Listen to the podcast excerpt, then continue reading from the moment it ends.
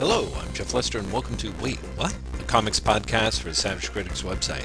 This is episode 119.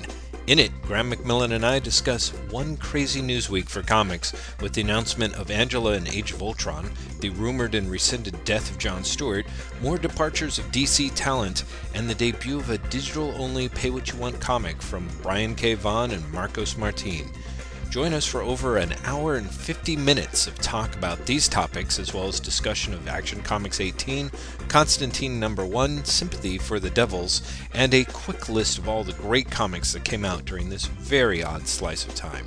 Full, although somewhat skimpy, show notes are available over at savagecritic.com, and as always, we hope you enjoy and thanks for listening. Hello? Graeme McMillan, this is the most exciting week in the history of comics.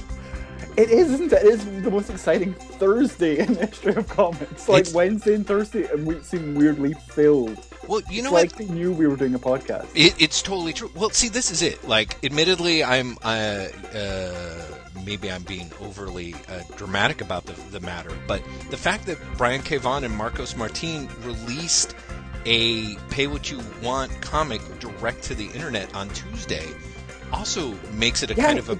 It's been a fucking weird week, hasn't it? It really has. I figured that we were going to spend the majority of our time talking about just that, and then all this other shit has come down on Wednesday and Thursday from the big two, where it's just like Jesus, you know. So, so what should we start with? Should we start with the, the uh, Vaughan and, and Martin comic? You know, let's let's save it because I almost feel like it sort of seems like dessert. Uh, oh yeah, it's, it seems like the smallest of all things now, and the good news in, in a well, week that's of it. Yeah, not so good news. Exactly. Okay, let's let's start with DC. yeah. Let's go. Let's go straight for the good go God above. You know. See, like so, DC is like imploding, right? Yeah, that seems to be it. Well, okay, so just for people, just for historical perspective, because by the time we put this up next week, God only knows what Yeah, else. exactly. D- DC may no longer exist by the time we put this up next week. Um, we record we're recording this on the Thursday afternoon, which means that yesterday, Wednesday, the twentieth of March, Mhm. 20th Yeah, I think. Uh, so. yeah, I think so. Um, is the day that Andy Diggle confirmed that he was off Action Comics before his first issue had even come out, followed by Joshua Hale Fialkov, who is off Green Lantern Corps and Red Lanterns Mhm. again before his first issue has even come out. Yes. Uh, both of which saying. Actually, I'm not sure Diggle did say it was for editorial interference, but uh, uh, Joshua Fialkov definitely did. Yeah, uh, Fialkov definitely did. As, as I recall, um, uh, Diggle did say, I think he said for professional reasons. is what Yes, he put and and, and but then interestingly enough, said for professional reasons that it was a very big deal. It was you know it was very difficult to make this decision, Mhm. and then singled out the actual editor of uh, Action Comics as saying that he hopes to work with them again someday. yes. Yeah, so yeah, yeah. it was like you know, so it's professional reasons, but you know.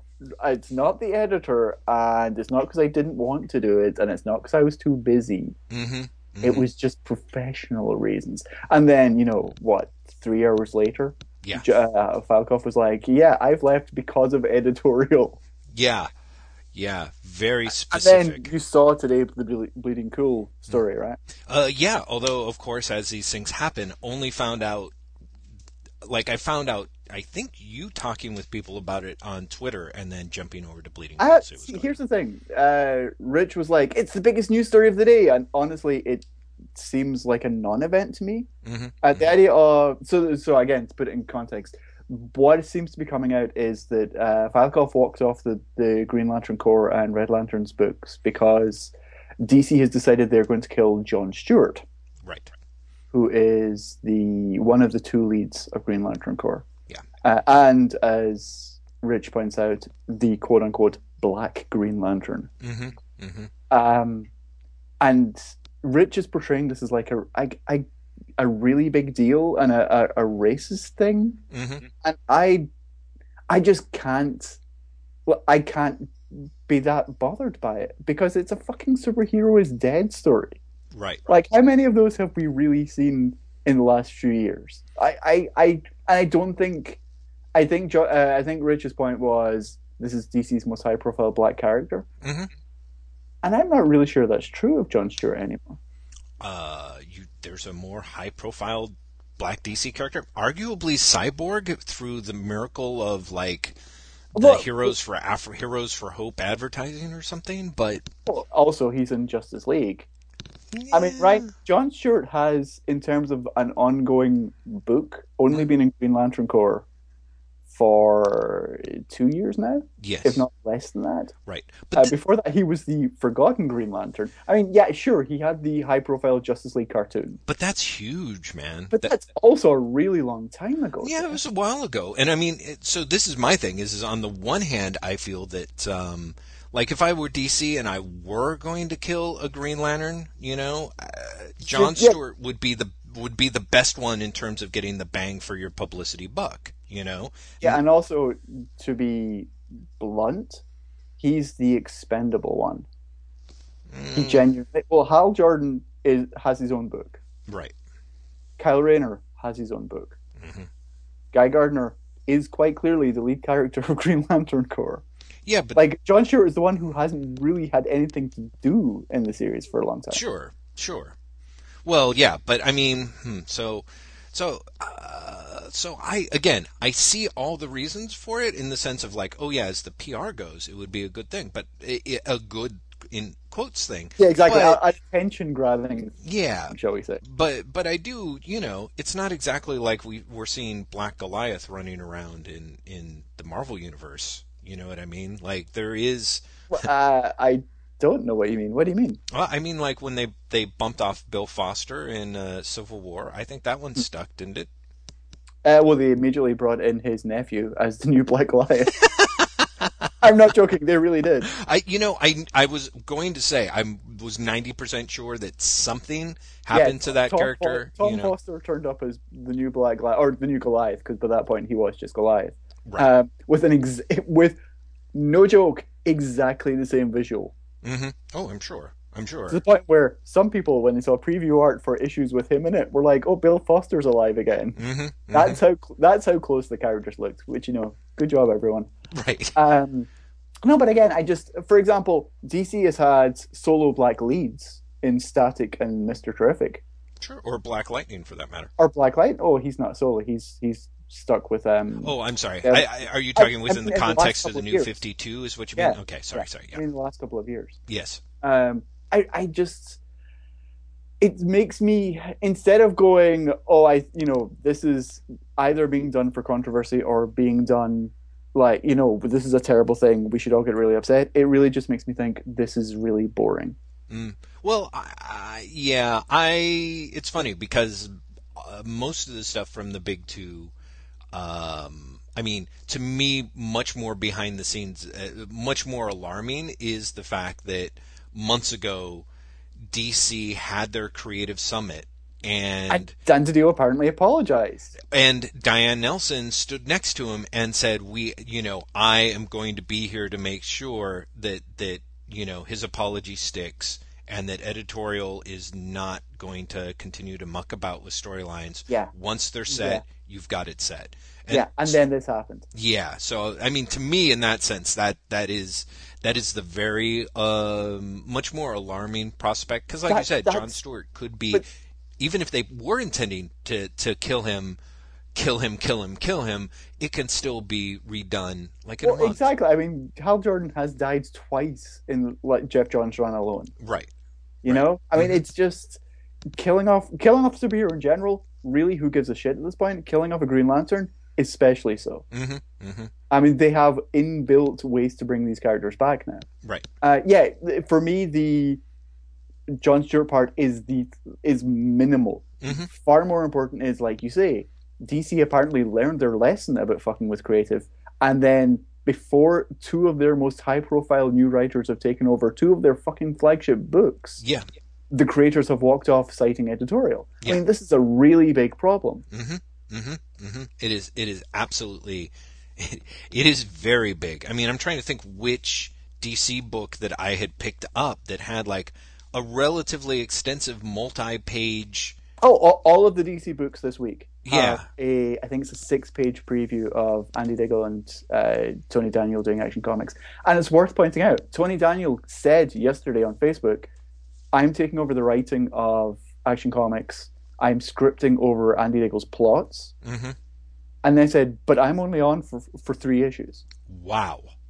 He was like, I was always planned to be off this book by issue 21. See, and it's funny because my big smoking gun would have been the idea that you know, on, on, at least on the um, surface of it, the easy way to to look at things was that it was like if someone had you know just sat you know asked me for my opinion as to what had gone down, it had been the fact that Diggle was working with Daniel Tony Daniel.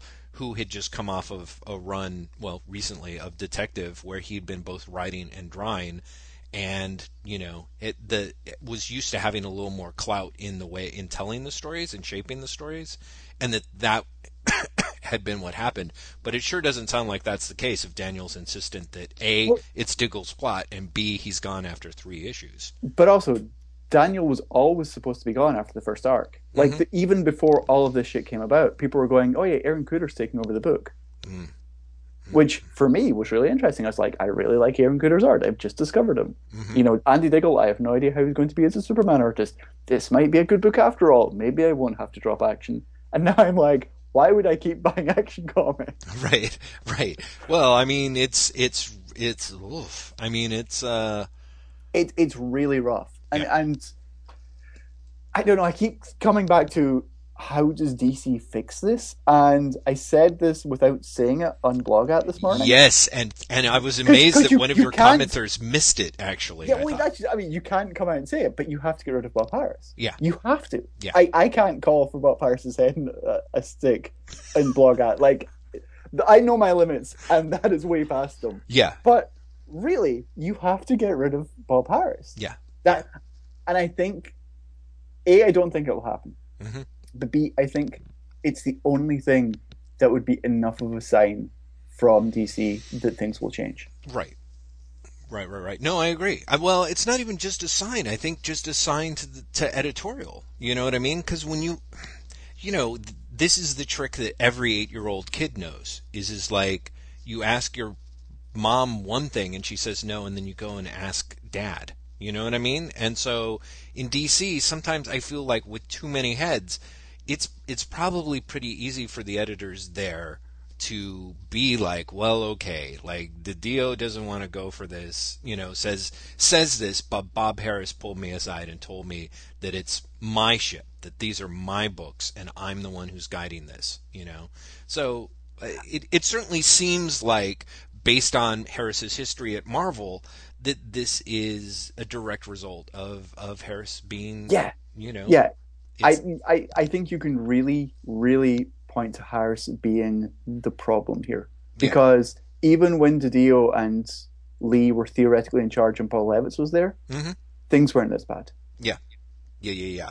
Well, right, because then you had a totally different way of, you know, apparently at that point it was the editors being set against one another. But yeah, I mean, if this isn't if this isn't Harras, somebody has come up with a brilliant way to frame him for it because it really has his his Because because it really is like, hey, remember Marvel in the 90s? I mean, if it's not Harras, Mhm. then like Bobbie Chase is this wonderful puppet master. soon it will all be mine. Soon, this time, he will leave and I will remain. I will not go first this time. My plans backfired last time when Joe Quesada came in, but this time, You know, it is kind of one of those brilliant things. Like, I, I think, I don't know, I'm not sure if I've always told you, but one of my theories about why the mainstream comics industry is so incredibly dysfunctional is because of all the superhero comics that we read basically all encourage, you know, passive aggressive behavior.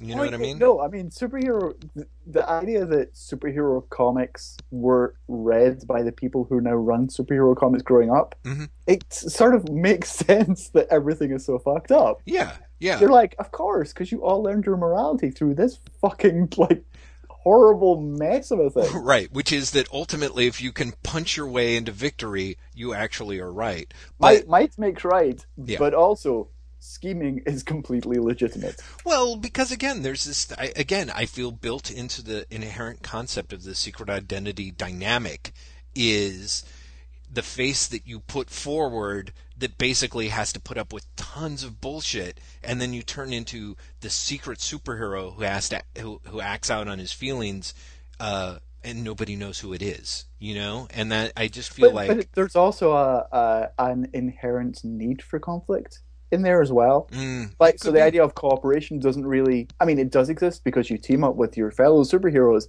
Right. but it also you read conflict into things because you're taught to believe that it is a them and us, that Right. there is a good and evil, as Yeah. opposed to, you know, maybe we just have different opinions. Right, right.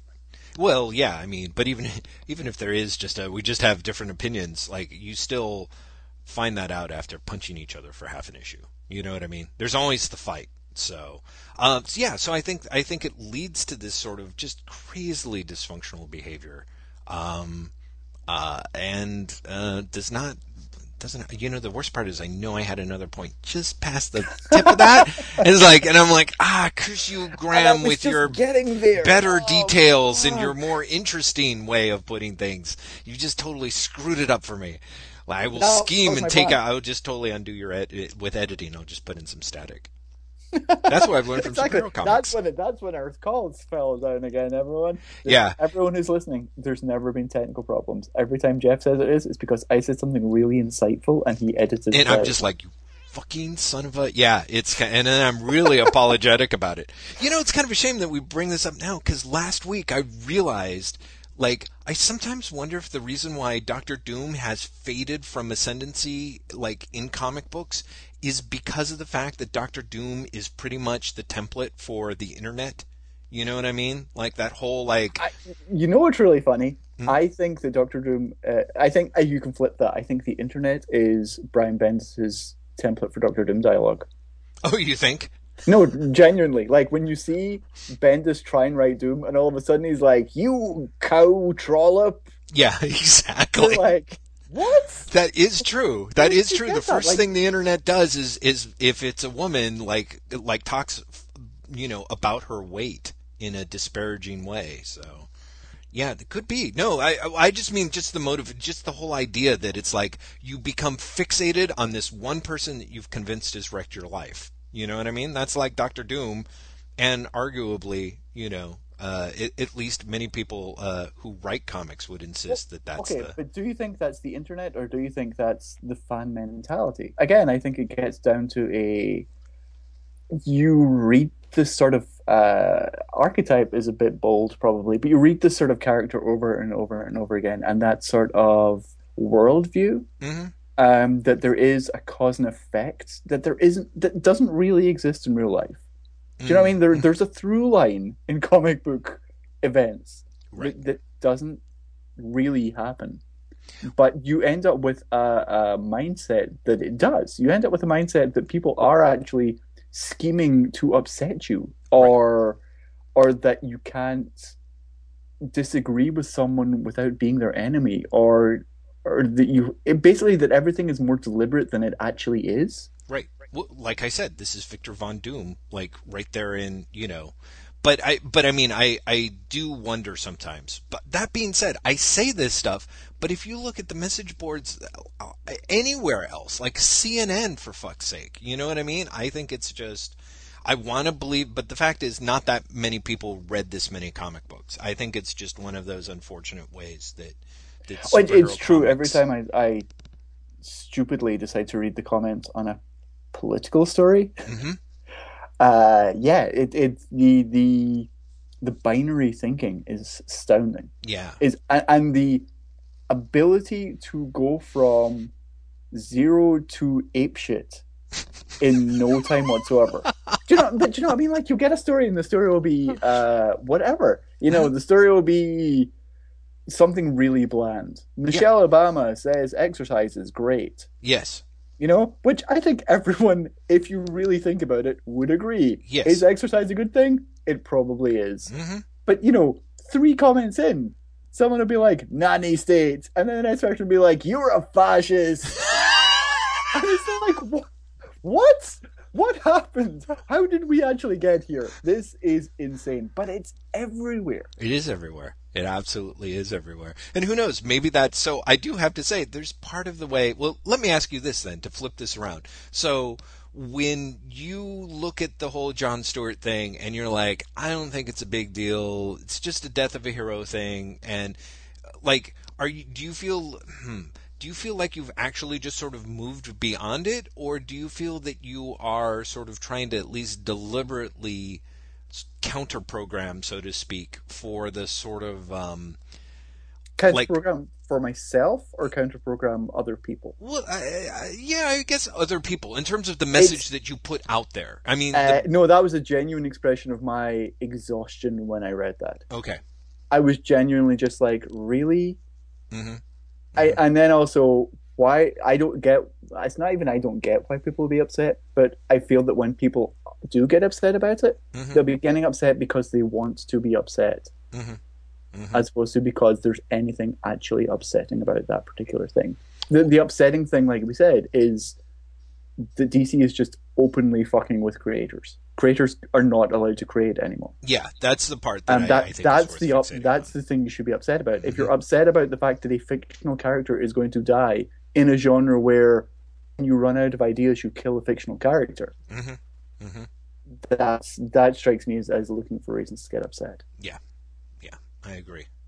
I agree. But I think a lot of people really like getting upset at DC, and it's you oh know, wait, wait. I'm and, sorry. and like weirdly displaced upset as well. Yeah, I'm gonna I'm gonna back up. I'm not sure that I do agree, actually. You know, because it, just in the sense of you use the term looking to get upset, but as you point out, there's actually a, a really valid reason to already be upset. So I don't think it's so much I like they're think- looking for it, right? I think it's more that their I, I reaction. don't know. I don't know because Yeah, I mean, I I agree to an extent, but I feel that people get people feel more I don't know comfortable being upset over the fate of fictional characters, well, I think yeah, but I think or, that's or sort they, a, they're they're more comfortable expressing that hmm hmm than Yeah. they are and actually going, wait, they are clearly actively impeding the progress of what they hired people to do. That is wrong. that They'll right. just be like, "Oh, that sucks that he's walked off that book." But wait, holy fuck, you're killing John Stewart, right. and it's like flip that around. Really? Yeah. No, I agree with you, but I just wanted to say, like, I don't think it's like they're looking to get upset. It's just the unfortunate thing and I know that I've gone through periods of my life where this is true, is that the the fictional characters are more real than the people behind it.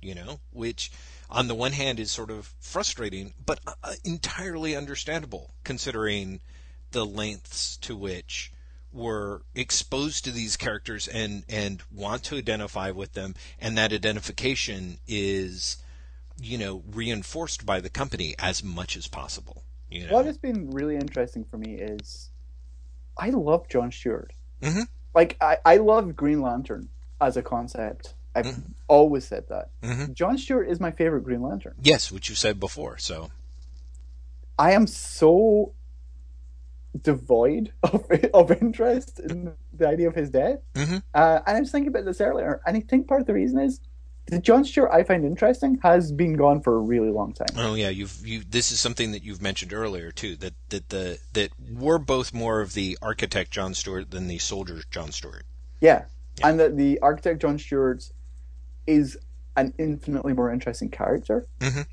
That I think the more they go down the he's a conflict soldier, especially, and this is something that was in the God, I think it was the last Green Lantern Corps issue. Mhm. Um, essentially, he is the a conflict soldier who consistently makes the wrong choice.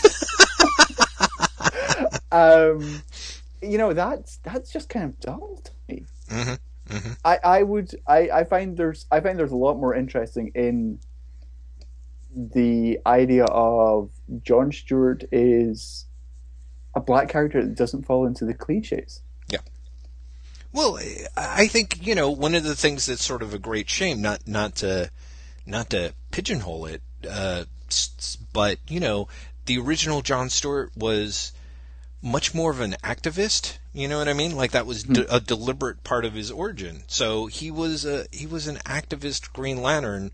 You know, in right now at a period where we had like a black activist president of the United States. You know, and instead of going that way, there was a lot of the hey, here I am with my inter, you know, interstellar sniper rifle, which God, I love sniper things as much, arguably more than the next person. I really do. But even I was like, what? You know, like. But but to be fair, I mean the the soldier John Stewart Mhm.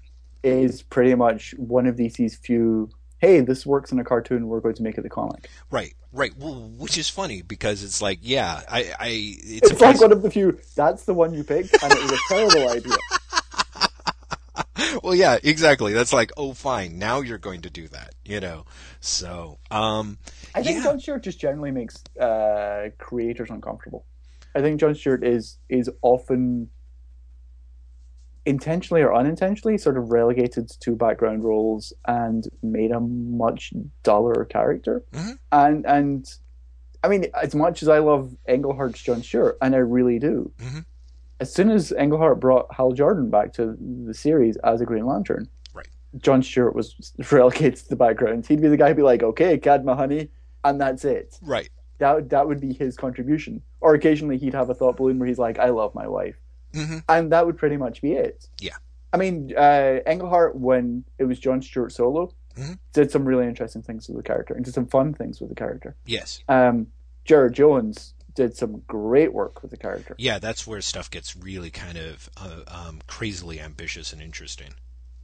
Uh, and but ever since then, Yeah. ever since then, it has been just horrendous for for John Stewart. Right, He has continually gotten more boring. Yeah.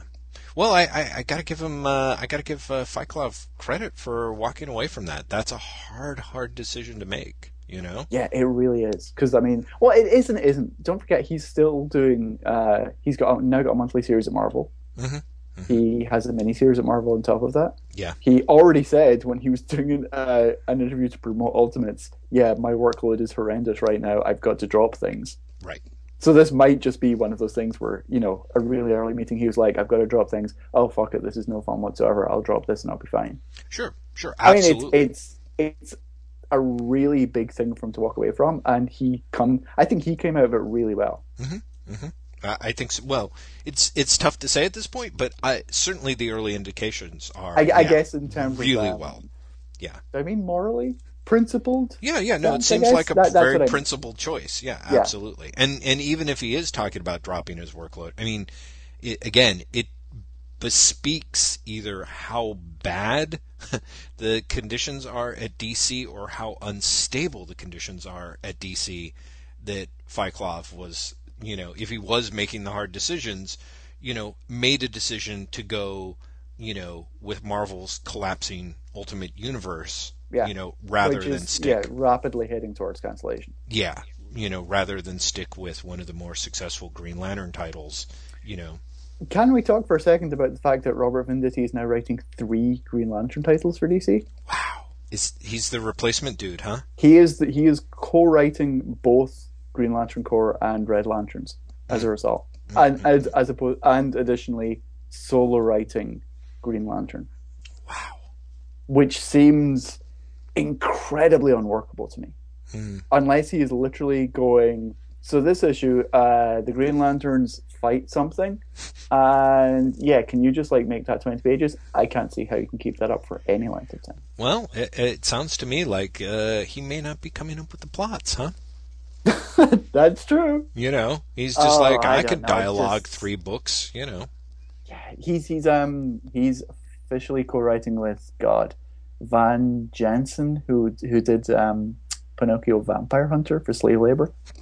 Wow. Yeah, exactly. Like you know, we're talking DC going deep into the talent pool here. Well, no, I Uh, mean that's the thing that's like seriously, it's never been it's never been a better time to, you know, have written like kind of an ultra like indie D-list book that got, you know, if it shipped a couple of issues on time. And I don't mean to diss Vin- Pinocchio Vampire Hunter, it may have been awesome, but I just mean like some of the stuff that's getting pulled are people that I'm just surprised like it's not even necessarily stuff that strikes me as like in the same wheelhouse as what DC wants, which would be fine if again there wasn't this idea of like they're highly re- they're coming off like they're treating the people like highly replaceable cogs who are just having to do what editorial does them wants yeah, them to who do far as filling in the blanks at this point. Yeah, exactly, exactly. I, I should say that while we are recording, Bleeding Cool is now reporting that because of internet uh, Oh, outcry, John Stewart is not going to die.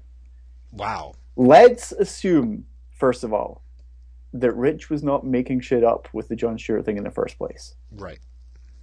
If that's true, that means that Josh Fialkov has walked off the book because of a plot that DC was willing to lose the writer of two books over, that they then overturned because people on the internet got upset. Well, yeah. I mean, you know, I, no, really, think about that. DC was willing to let a writer go for something that they then roll over in a few hours because people on the internet get upset. Well, that's true. Well, I, I'm just saying that I'm not entirely sure. I don't know to what extent Fialkov went. Because of that. Well, that's just it. You That's know what I mean? Like to what? like Ex- if we don't we don't know that Rich is not making this shit up. right. You know? Because Rich is the king of I've learned this plot. This plot is definitely happening unless they change their mind. We'll never know. Like you could totally like he could literally just be making shit up all the time. Sure, but let's just say Because was it not what's what Marvel series was it? It was uh Amazing Spider-Man 700, where he's like Doctor Strange plays a massive part in this issue. and then when it came out, there's no Doctor Strange to be found. He was like, "Yeah, they changed their minds." And everyone was like, "You're talking shit." there was a doctor involved. Damn it! It's And not it's my fault. Issue. You see, I must have got my wires crossed. I do love the idea that the original Superior Spider-Man idea was like Doctor Strange was like gonna swap bodies with like Peter Parker and then be like, finally, all the underage action I can get. Yes. Tired of being this stuffy old guy in a Greenwich Village mansion, and then they're like, "Wouldn't it make more sense if it was Doctor Octopus?" And everyone's like, "Oh yeah, oh, oh yeah, oh yeah, we we we could thinking?" probably make that work. yeah, but no, but I mean, really, Rich, Rich is the king of True. that being said, if someone, and- if you had asked me 72 hours ago if I had thought that um, his the Angela uh, embedded story thing was was uh, was exactly that, I would have I would have signed on. I would have been like, oh sure, who pulls that out of their butt? You know. Yeah, I was. Uh, yeah, we'll we'll get to that in a second, man. All right, I won't I, won't- I won't speed the segue. ahead. Sorry, sorry, Um, sorry. But yeah, so apparently uh, John Stewart is not dying. So there you go. Right. So now now we know a exactly how much DC values reader feedback, Sure. and b that it's more than it values its creators. Yeah. Yeah, no, uh, exactly. Uh, I mean, there is that kind of thing of like, how's the rest of this getting addressed? Not very well at all. So, it, you know, on the personal side of things. But yeah, no, the John Stewart thing, I think they're like, ah, screw it. We don't, uh, we'll figure something out. I mean, it's What would be true. great You're just it would like, be hilarious if like another Green Lantern dies instead. oh, I'm sure they will. I'm like sure the same someone plots. is about Like, to shoot John Stewart, and then like Guy Gardner jumps in front of him.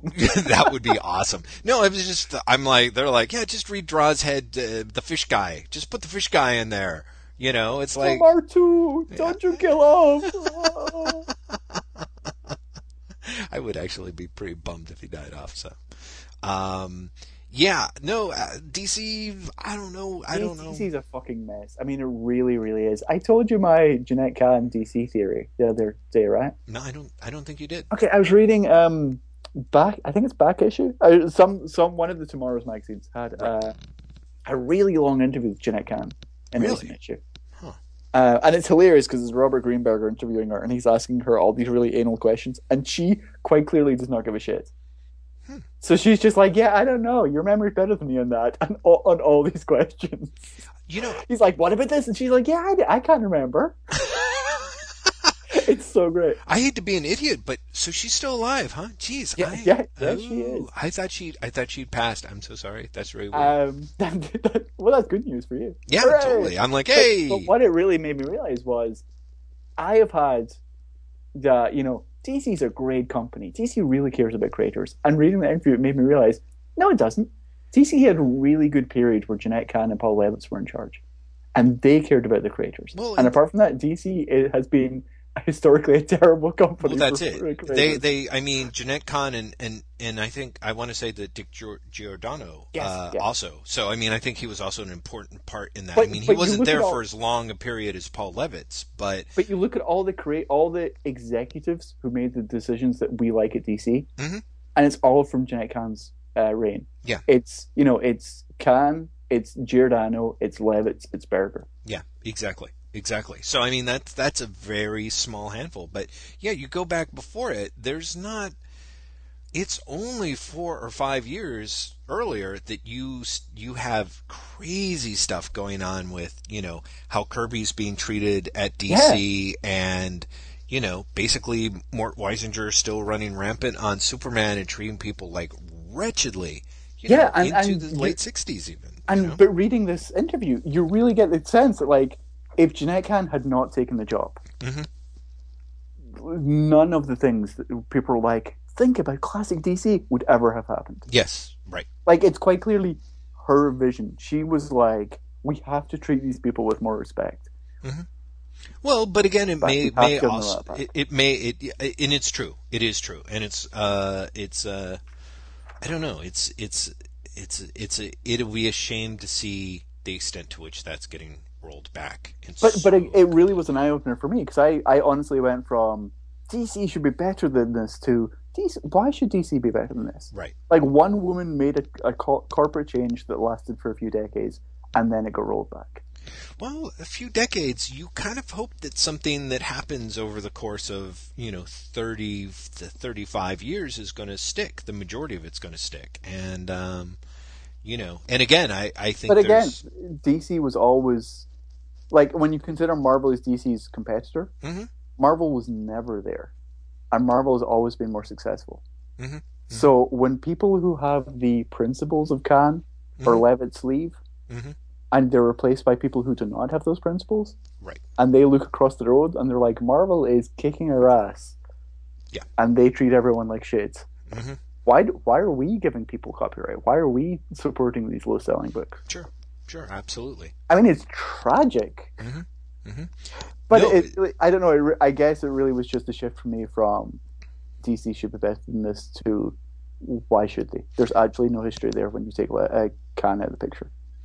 Well, yeah, but I mean, you said 30 to 35 years is half the history of the company. You know, I mean, that's still kind of, I mean, on the one hand, I do see your point, Graeme, and I, I and I agree with you. I mean, the thing that is actually the the frustrating part, again, after reading something like, uh, you know, uh, Marvel Comics: The Untold Story, is it just, you know, yeah, the industry is a quagmire and has been for a long time and has totally screwed people and burned people. Um, but again, you know, my, my unfortunate theory is is that somebody made like, you you know that story, uh, the monkey's paw, right? Um, Yeah. You know, where it's like you make the wish and you get the wish, but with the most horrific, uh, you know, unforeseen possible, consequences, yeah. right? So I really feel that some poor 12 year old son of a bitch back in 1978, probably me, like got a hold of the monkey paw, wanted comics to take over everything, and got their wish. And, you know, now we're surrounded by like terrible franchise films. And I mean, I was reading this thing online about um, uh, a, writer who was talking about how she got Susannah Breslin has been wrote a piece for the Daily Beast. They've owed her three hundred dollars for like five months. She's been trying for five months to get a three hundred dollar payment from Tina Brown and what is basically Newsweek magazine, you know? And she sort of threw that in as a fun fact because she was off doing other stuff when the whole, you know, um, should freelancers write for free debate broke out, you know, a couple of weeks ago. And it just really, to me, I just have that really creepy, uncomfortable feeling of like, oh, right, everyone else figured out what, you know, they've, what Marvel and DC figured out back in the 60s and 70s, you know, which is that we've, once you've got enough people in the industry who want to do it, you know, you can just, you can just pay them peanuts, you know. And it's not just them. I was reading, I unfortunately, God help us all for, you know my my endless digressions but like i was driving to an appointment today and i was hearing how google like because the economy because there's still so many people who are unemployed. The, the the amount of interviewing and testing that people do in order to get jobs has gone up radically because because the companies have such a wide range of people that they can get that they want to make sure they get the very best person. So yeah. they actually and, work and because they have so much control over the process. The, yeah, so much control over the process. They talked about this one guy who like had an MBA, went in for a job, like had been unemployed, had to interview nine times for a position at Google, which I, I think, uh, and had to take like a spelling test and a math test and ultimately they decided to close the position. like they they put him through nine rounds of progressive absurd hoop jumpings and then ultimately went, eh, you know what? We can probably get by by just like doubling up the work on the people who already have it. You know, like yeah. that's so. That's that's the way it works, Jeff. That's that's the sad reality of the world. Well, that is the sad current reality of the world. And like I said, I really part of me is like, yeah, whoever it was who had the monkey paw back in like 1978, you know, it's like. Yeah, but I mean, that's just it. The sad thing for me is, in terms of the comic industry and in terms of Jeanette Kahn and DC and the way that DC's gone forward, mm-hmm. everything, everything that has brought DC success and respect over the Jeanette Kahn era is the result of policies that are being rolled back. Yes. Every single thing. Yeah. Yeah, no, I and know. No one no one at DC has either they've not realized this or they just don't give a shit. Yeah. And that is that's the really sad part. And I guess the sad part for me is Marvel kept winning in terms of market share and, and money mm-hmm. with inferior work and inferior policies. Mm-hmm. Mm-hmm. And therefore created the norm.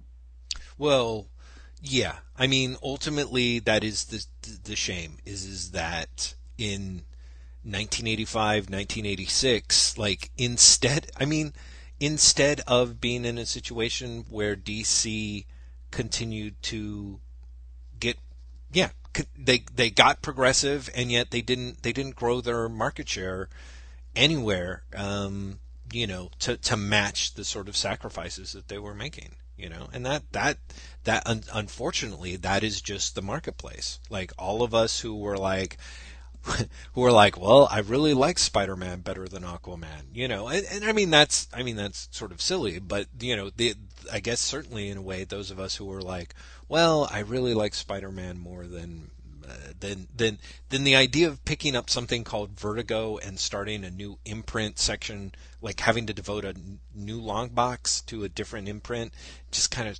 strikes me as creepy. You know, it's but I mean it's it's so weird when you look back on it. If you look back on DC like eighty mm-hmm. you have George Perez, John Byrne, Frank Miller, Alan Moore, Alan Moore, all doing regular work for the company. Mm-hmm. And when you think about that now, and you're like, and they were still being outsold by Marvel Comics. Well, they were finally punching within their weight. I mean, if if, if Jim Shooter's to be believed, you know, five years before that, um, you know, Shooter was more or less dismissing the, you know, turned down the idea of buying DC outright. Oh, that's a great thing from that Kahn interview because she doesn't remember that at all. Oh, interesting. She like outright is like I not like I not only do I not remember it, I don't remember it, if it, that makes sense. It's not like I've forgotten this happened. It's like I have no memory of that ever being a possibility. Yeah. Yeah. She more or less is like, I'm not saying he's a liar, but. But let's just say, but okay, well, even even for shooterific exaggeration, there were memos again oh, no, exactly. released through Shooter that showed that the, that the sales that they had done, the surveys that they had done for DC's characters at that point were horrible. So but is, I mean, they did turn themselves around. They just they couldn't quite. But they just turned themselves around. They never overtook, which is just. It's really like that's just sad.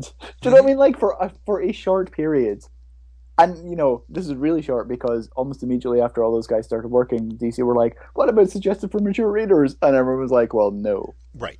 But you know, for let's say there's a year in there that DC is doing quote unquote everything right. Mm-hmm. Mm-hmm.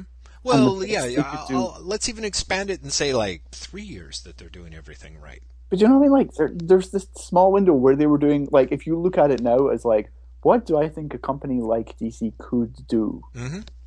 And DC did it, and they still they still basically were second place. They were a more successful second place, but they were still second place. Right. There's something just sad about that. Yeah. There is something sad about that. That well, and you know, Hibbs Hibbs has always said that, that the marketplace the retailers in the marketplace have a, a pro Marvel bias and they and they always have. And uh it But to be fair, that must be because the readership has a pro Marvel yes, bias, right? absolutely. Well, yeah, I think Like that I, I don't think it's as simple as the retailers are supporting Marvel beyond what the readership is. Mm, this is where actually Hibbs would make some noises. Disagree?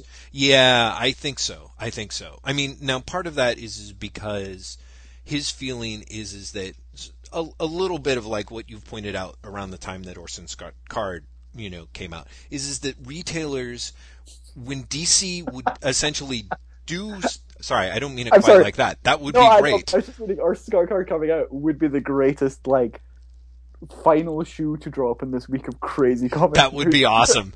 He's like, I am gay, and uh, your stories have convinced me. I was being a horrible bigot because I was afraid of my own gayness, and I'm moving in with Phil Jimenez or something. I don't know. Okay, sorry. Get back to what you're asking. Oh yeah, yeah, yeah, sorry, sorry. Uh, is is that he he always said that that retailers would you know n- would never put up with the shit from DC that they put up with from Marvel, and that was true for like decades. Marvel treated retailers like crap, and they were just like, oh, ha, ha, ha.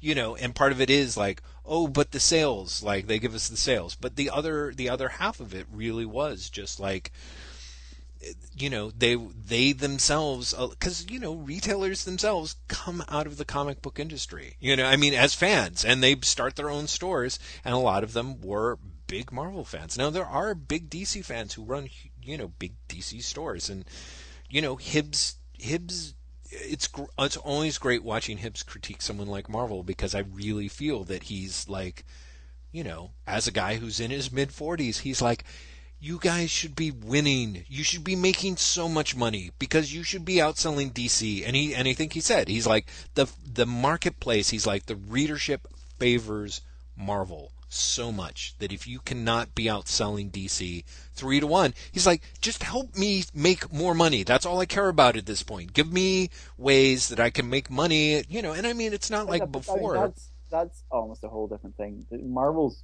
bookstore presence Oh yeah.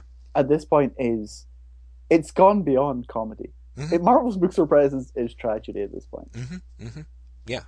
No, absolutely. So you know, I mean, so there's so much stuff that that is going on there that really the the the great tragedy is back when we were talking about DC self-destructing, back when the new 52 was coming out. Like we weren't necessarily that far off, you know. Like we really were. Like, oh yeah, how long until they fuck this up? And it really, Well, that's just it. again. We're 18 months into the new D- 52. yeah. I think a lot of people and, were and calling just 18 getting, months. Yeah, it- yeah, Mhm. pretty much actually. But it really, it's just getting worse. I Mm-hmm. think that's the part that constantly surprises me because you have things like Gail Simone Mhm. getting fired and then getting rehired, and you're like, okay, that's like that's got to be as bad as it can get. Right. Like they they cannot be so incredibly blind to Mhm. this, Mhm. and then this happens, and you're like, oh, they are, Oh yeah. they are that blind. Yeah, yeah, they absolutely are. So, you know, I think that that's I- yeah, So we're both agreed that if we were Dan DiDio and Jim Lee, we'd fire Bob Harras, right? Um, yeah. If we had that kind of power, I would certainly be trying to figure out a way to get Harras out of there. Honestly, Who, if who I would you replace him with? I was thinking this this morning. Huh? That's really interesting. Um, Archie Goodwin. Archie Goodwin's my like default editor answer you, for you anyone. know who I'd replace him with? Mhm. Steve Wacker. oh, interesting. Interesting. I genuinely would.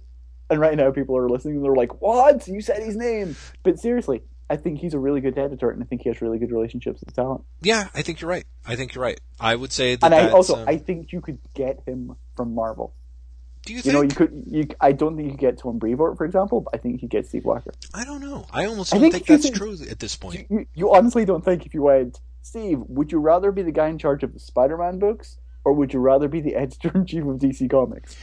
okay so here's here's my thing and i could totally be wrong but um i i had two absolutely wonderful Whatnauts send me packages over the last five days right? Sarah in kansas actually sent me the first seven issues of hawkeye because she was basically getting the trade or whatever and she didn't want the floppies around. Uh, and stephen um, up in washington sent me the first 10 issues of daredevil you know? Um the so there's a there's a contingent of people Two, online. two great Steve Wacker books. yeah exactly. And i think that's kind of it. Like steve wacker is and this could totally change at any point but he is basically doing the books that he as far as i can tell he wants to do and he's making a go of them. Now i don't i don't think morbius the living vampire is going to manage to make it up to those numbers but Hawkeye, which was looking like a book that was not going to pull through in the marketplace, its numbers seem to be operating Going at the up. point, yeah, where it's Yeah. it's going up. De- Daredevil's holding entirely solid, and those are idiosyncratic looking books. Sure, Um, but at the same time, you have got a Morbius, you have got a Punisher. I mean, Punisher's numbers were fucking horrendous. Oh yeah, sure, sure, sure. No, and, and I, I don't think there's, and he's tried ways to like when he was trying to tie Punisher in with both Daredevil and Spider Man, and you know he's done some other stuff. It hasn't, it hasn't worked, and I don't think that he's entirely satisfied. But I do think that that Wacker is a guy who is able to mix the bigger projects and the smaller projects, and for the most part, get enough support for them to keep them going. Um, because honestly, I think, and and part of that could be, I mean, because honestly, if you're talking about Steve Wacker, you're talking about the guy who, for whatever reason, and you know, stories vary, left 52. You know, left DC in the mid, in while the 52 is going on. Um, and, and in no small part, possibly from clashing heads with Dan DiDio. Dan DiDio is not going anywhere. You know how Sure. much he's actually doing is really up for grabs compared to what part of it is him and what part of it is Harras and what part of it is the culture and all that other stuff. But even if you're like, you know, so to me, honestly, I would an, an editor like Wacker, as long as as long as you can keep him off the internet, um, I think is uh, is great. You know, I just don't think that. The, You think Wacker that, in you think particular, that that particular man yeah, would not yeah, fit? that particular man would not walk back into that lion's den. At least, you know, at the very least, while Didio's around, even if you're You, getting rid you, of Harras. but you need someone who has his eye for talent, his relationship with talent, Yeah. Yeah. and his ability to stay true to what he is interested in. right. And I can't think of that many people at DC who who are who do that. I, well, yeah. I can't think of any editors. at Mhm. DC. That's not true. I can think of like I think Matt Idelson does, but I think Matt Idelson's taste isn't as good, for want of a better way to put it. Yeah. Uh, Will Moss, maybe. Yeah, you know, I would, that's I, about it. I would, I would headhunt um, Matt Gagnon from Boom. Is what I would do. I don't know if you could get him out of there, but you know, he's a West Coast editor. He's worked with a lot of talent. He apparently has really good relations. He's got, he's in a great relationship, unless things have changed, with Mark Waid, which allows him to to sort of spider out his base. It has to be said. It, like one of the things that I was thinking when I was like, who would I, if I could, if I could like just ditch Bob Harras, who who would I go for? Mhm. I, I was like someone who could bring Waid in, because I, I was just like, Action Comics is free right now. Mm-hmm. Mm-hmm. You know the one guy who should be writing Action Comics right now? It's probably Mark Waid. Yeah, yeah. Actually, it's probably true. Although I don't know, you know, I have to say, I'd be curious to see what Mark Millar would do at this point. Are you serious? Yeah, I kind of am. I kind of am. Well, he, okay. So here's the thing. I, I don't know. As as you mentioned right right before we started talking in in an email, um, this is probably going to be like the all news uh, episode, which is so ironic because I read so many comics. Um, just doing you. I know, I know, right? Like Marvel maybe. I'll squeeze it in at the very end. But oh my God, Action Comics 18 was just kind of amazing, and there is a way really which I was very curious what you think about that. I, I ended up reading it, no joke, three times in a row. I I I read it. It the first time I was like, what the fuck was that? Yeah, it's pretty funny. I was I was I was having I was having lunch with uh, uh, Jarett Kobek, and he was he was kind of like, yeah. So I read Action 18. I'm like, don't spoil it for me. He's like, I can't. I I couldn't even start to spoil it. yeah. He's like, spoiler. There are panels of pictures side by side, you know, and that was about as far as he could go. Um, and but I the first time that I read it, I felt weirdly keyed into it in a way. I think mainly just because um, Morrison just went. It, oh, Morrison went for it. He was like, "I've got 29 pages." Well, it because it's it really is like um you know when you do uh when you call an artist out for an encore and they do their greatest hits, but maybe they sometimes do it as a jumbled up medley, so you get all of them together. Yeah, that's what Action 18 was for me because it was like he did Action Comics 9, he did Action, he did um. Superman Beyond in it. He did All Star Superman. He did a little bit of Batman: The Return of Bruce Wayne in there. Like it's like a fucking set list uh, to see what he's doing. And and I'm not necessarily, you know, in a way that it didn't quite have the shock of the new uh, for me, but that I don't think I would have understood what he was trying to do, or at least come up with a completely um, unreliable half-ass theory of what I thought he was trying to do.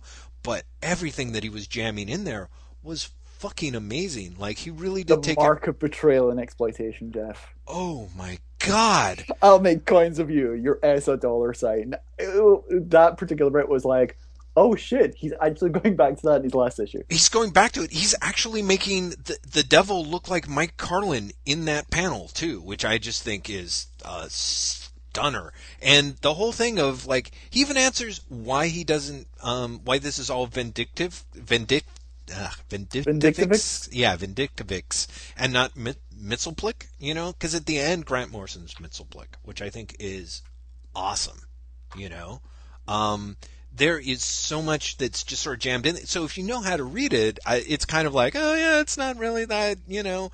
But I, I kind of adored it. He got Superman Red and Superman Blue in there, and like I, I have to say, I think the final line in the final page is just gorgeous. Uh, oh yeah, you should see the other guy.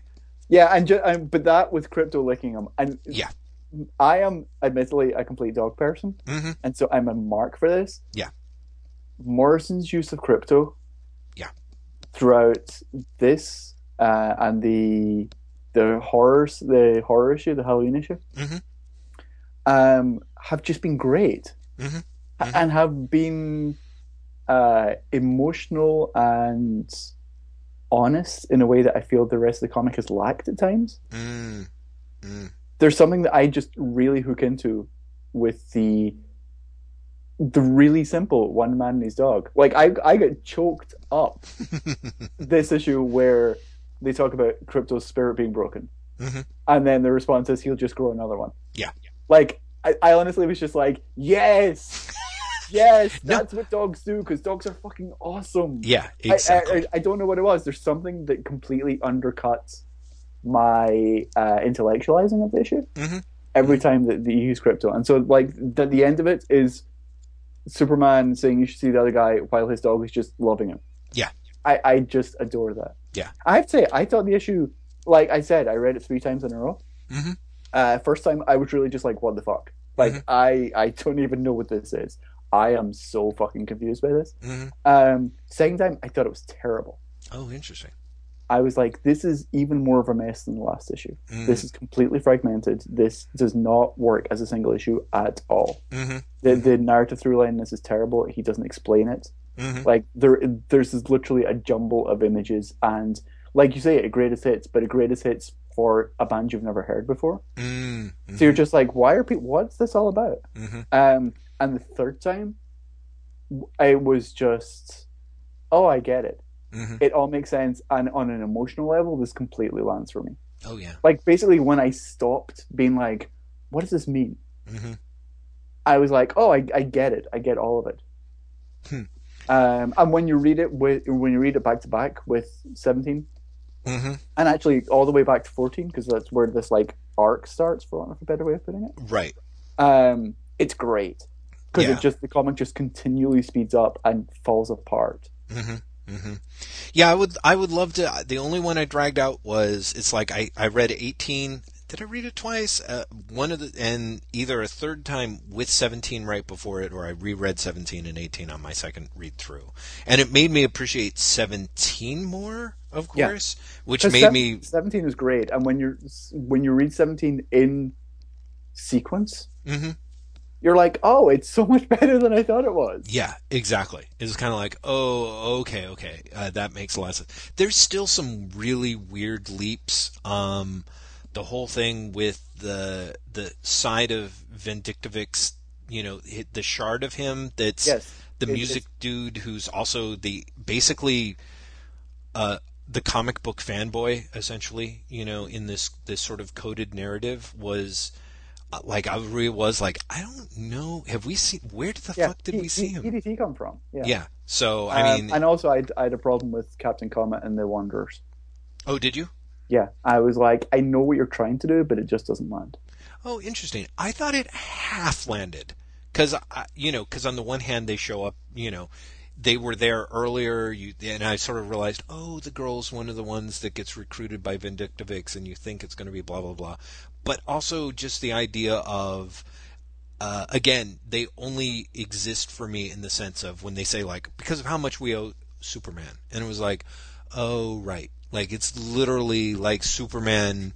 Yeah, you're you're not characters. You're metaphors for superheroes. Exactly, exactly. Yeah. And then at that point, I was kind of like, oh okay, you know, and and they sort of more or less exist to I don't know, sort of point out their hollowness. Whereas if you have if you have it show if it it was actually the Justice League, which at one point it's very specifically pointed out that they're not, it would be.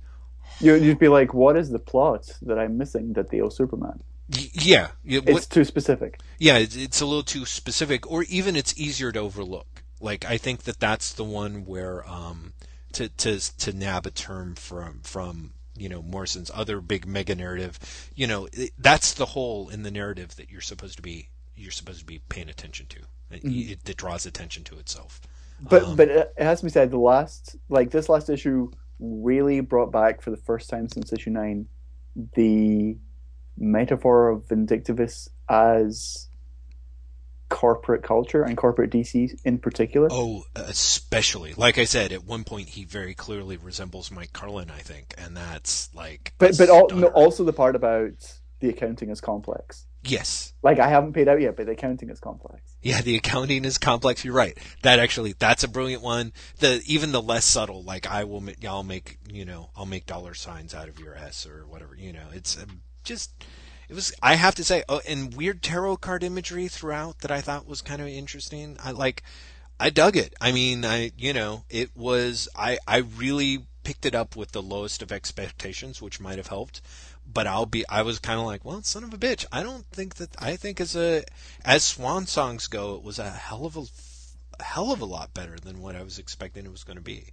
I mean, it still sort of makes me wish he had had more time and inclination and an environment where he was spinning yeah, out more Superman yeah, stuff. I, I wish that he had had more time to build it up. Mm-hmm. It, still feels rushed. Oh yeah, I, I, still I still wish he had a bit more time. Yeah, it still feels rushed, I, and it still feels there's just a variety of things that are set up there that just it's all.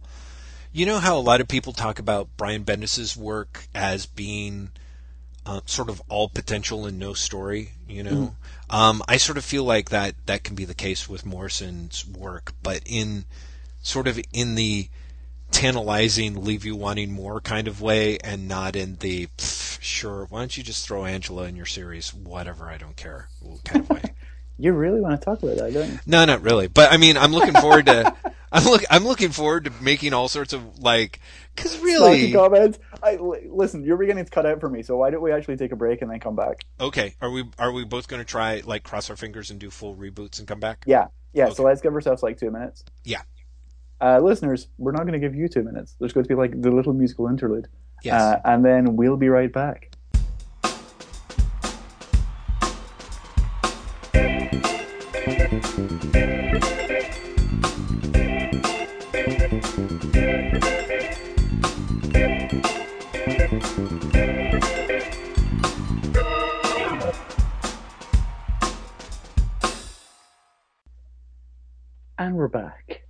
Yes, yes, we are.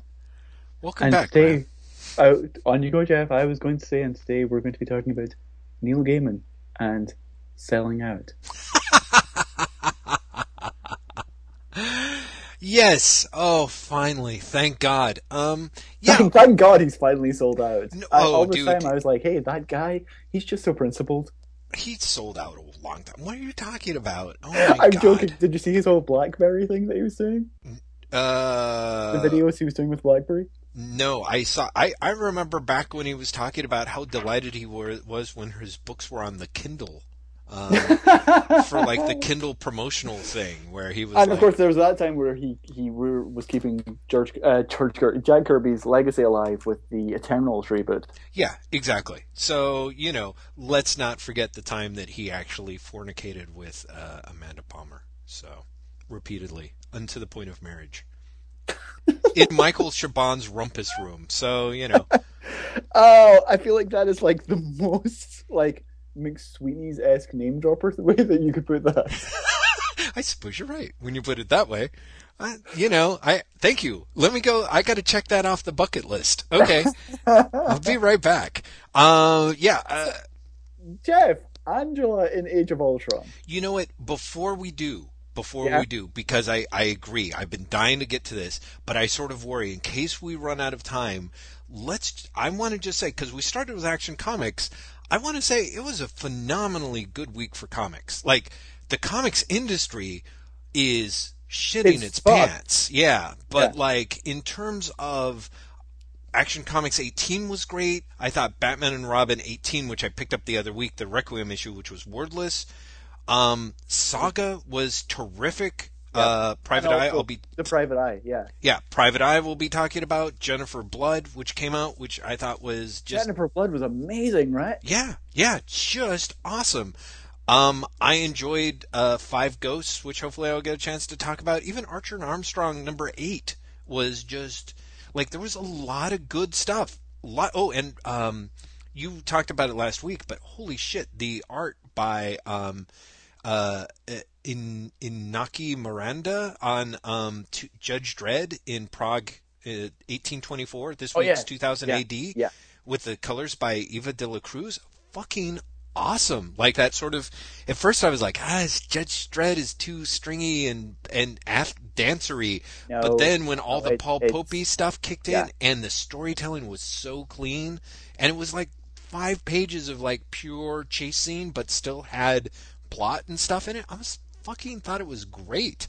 I, I'm going to throw another couple of um, things that have been going on for a while Mhm. onto your list there. Uh, Daredevil, obviously, really good. Daredevil is just an, at a great place right now. Right. Justice League this week was surprisingly strong. Oh yeah. Yeah, it is the first time that Geoff Johns has done the cliched "let's expand the team" issue. Mm. He does it really well, in part because um, Jesus Saiz is his guest artist, Ah. Who just draws really nice character acting. Mhm. Uh, but I'm really interested by the three additions to the team Mm. because it's Element Woman and a new female Atom in Firestorm. Huh. Um, and I, I'm just, I'm weirdly fascinated by the, and, and Hickman's doing this over in Avengers as well. The way that you bring the diversity into a team when you are stuck in a retro period Mhm. is to essentially change who the, like, keep the name the same but change the character. Mhm. Mhm. And so Hickman's doing it to a lesser extent because I don't think anyone really was like, I really hope there's a new Smasher in Captain Universe. Right. But I think in doing maybe not Metamorpho so much, but the Atom, I think is a really interesting choice. Mhm. Uh, and in general, it was just a really strong superhero issue. Uh, however, this week also saw the release of Constantine issue one, Ooh. which uh, you'll have to know I got a preview copy of. Oh man. Um, that's a comic I'm glad I didn't pay two ninety nine for. Yeah, I can imagine. Yeah, That that bad, oh, huh? oh. Um, put this way, it's much better than the preview pages they put Oh, in. see, I was afraid that it was going to live just living up. No, to the no, no, no, no. The preview, it, it's one. It, the preview pages are clearly the worst part of the book. Mhm. The point where you're like, I don't know why they made those the preview pages. Those are terrible. um, but overall, it is very tone deaf. It is very yeah, I really love Hellblazer. Yeah, no, no, I, I totally, I, of course I've read Hellblazer, right? It's the guy, and he smokes, and like he's really unlucky, and he's a magician, right? Yeah, I can, I can totally do that.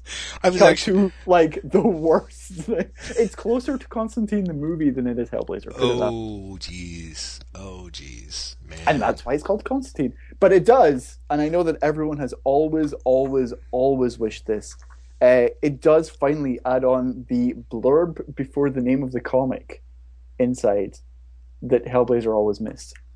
Oh, great. Do you know what I mean? Like they have the little like, you know, here's the plotted history of the character. Mhm. DC Comics presents. Nearly destroyed by its temptations in his youth, John Constantine knows the price of magic's corrupting influence all too well. Now he fights the battle to maintain balance and prevent anyone from becoming too powerful. Wow. Well, that kind of gives it away a little too much, wouldn't you say? it's like on the nose theater presents. Right. Well, I mean, even more just on the nose theater. It's like it, it's it's also the you know, hey, here's my you know my my two sentence pitch being reduced down to the character blurb. Like, so I suppose that's Here, here's my two sentence pitch. Being my two sentence pitch. Yeah, exactly. You know, which is kind of like, oh, okay, so if the idea is that Constantine is preventing anyone from getting too powerful, that's a slightly different take on the character. You know what I mean? Like that's a way to do the character that that necessitates his Well, like it, it, it puts him into a heroic role. right. It's a heroic role, but allows him to act like an anti-hero because it sort of means like. Oh, in theory, anyone who gets into a certain level of power, he's going to take him down a peg. Not because he's a bat, you know, like putting him in that real I don't know. It's it it it's it's both too on the nose and it's kind of like, oh, okay, like well, you know, for those of us who were going to pick up the book wondering how this Constantine character was different from the other one, then Now you know. Yeah. I, I would say the, the the worst part for me is the nearly destroyed by his temptations in his youth. Mm, I, I something I always liked about Hellblazer Mhm. was that that was even when they did the flashback series, that Mhm. was kind of a nebulous thing. mhm. Do you know what I mean? They were, they were never like it was never that blunt. It was never that okay. I was I did a lot of magic in my youth and it kind of fucked me up. Do you know what I mean? Well, I- I know- yeah, yeah. I don't know. I just feel it I feel that's the part that I feel is too on the nose for me. Oh. Like I'm I'm weirdly okay with the he's stopping anyone becoming too powerful because I guess I don't believe it. hmm I'm like it's, it's one of those like it's the blurb. You've got to give them a mission statement in those things. Sure, sure. Well, and that's it. I guess it works right. It gives them this mission statement, but it's like, yeah, I don't know. I it, to me, I'm sort of like the eh, destroyed by the temptations in his youth sort of thing. I'm kind of okay with that because I it a it makes sense to me that you know with Constantine's first appearance in Swamp Thing that was you know they actually kind of had to lift that remove that away from the character as time went on in the Hellblazer series you know which I think was uh, to his to the character's betterment admittedly. Um, but also I guess just by keeping it you know somewhat nebulousy you know like just saying oh temptations magic youth like it, it means that they can change things up it may not necessarily be specifically newcastle and it may just be you know more of I have the horrible feeling that they've actually already revealed it in Justice League Dark. oh really that Yeah, I, th- I think they've done flashbacks to like his punk days and everything. Mm. Except it's not punk now. It'll be like you know punk the punk revival back when Green Day were playing. exactly well, punk makes them a bit that cool, would be the best. Like, John, John, hey, hold on, mate. I gotta turn down this Blink 82, 182. What were you talking about? Like, that would be like the fucking most awesome revival of Constantine ever. Like, whoa, whoa, whoa. Tune it down a little bit, man. The, the, the Outcast are playing. Um, wow. That would hurt so much. That would just be like, mm. Oh, you've you've just made me sad. I've made the world sad. And the best part is in such a way that I can probably get that book as soon as what's his fuck is off it. So I'm yeah, true. Like Jeff Lemire and Ray Fawkes, let's face it, they'll be off by issue ten. right. So I got a chance on it before it's oh, it's canceled at issue 14. All you have to do is get any comic in print. Yeah, between Um, now and then, and be like, yeah, I really feel like I understand like the roots of the character, and the character is really just, I mean, he's somebody who grew up during the the heyday of MTV's TRL. You know what I mean? No, all you've got to do is be like, you want me to pitch this, DC? And just send him a pitch like whatever you want. Right. Yeah, exactly. I will do whatever you well, want. Well, that's it. That is how you pitch DC. Plot. What am I? A writer? Dialogue. However you want it. Yeah, dialogue snappy. Snappy. I can do snappy or I can do peppy. Sometimes I can do pep snappy with an undercurrent of Sometimes I sad. can do grim. Do you like grim? I, I can do grim. That's right. Foreboding as well. That's grim right. And foreboding that might that might work out. I'm I'm I'm also really good at grim snappy. Uh which actually Snappy was a great image character, wasn't it? I was going to say grim snappy. They should have. They, he should have totally have been the Rick Jones of the image verse, you know, Oh man. or or the Snapper Carr. Like somebody who just followed around like Bloodhawk and like, well, looks like that guy's not gonna be helping you with his AIDS. anyway, oh uh, god. Hey, Image Comics.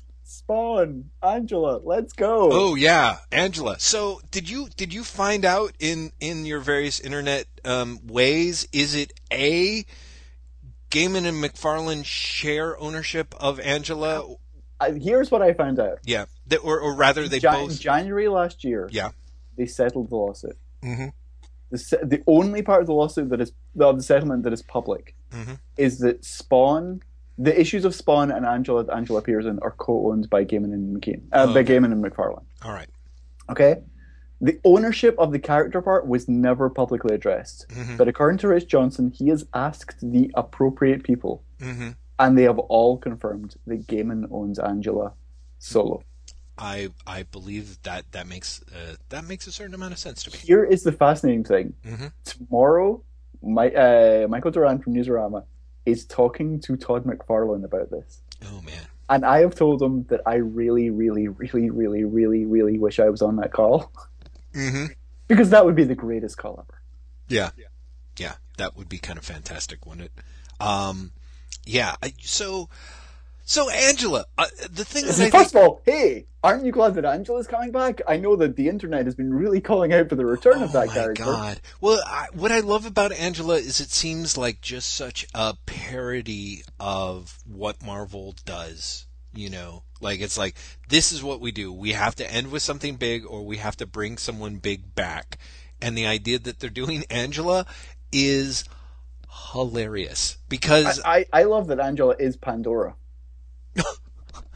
that actually would be great. I No, mean, but well, she is. She's reappearing at the end of a crossover that alters reality. hmm Mhm. She's then going to go on a tour throughout the Marvel Universe. Oh. Right, right, right, right. Huh? Maybe, maybe. Yeah, it depends on. It depends on. To me, the the way that maps is if there's actually a reboot or not.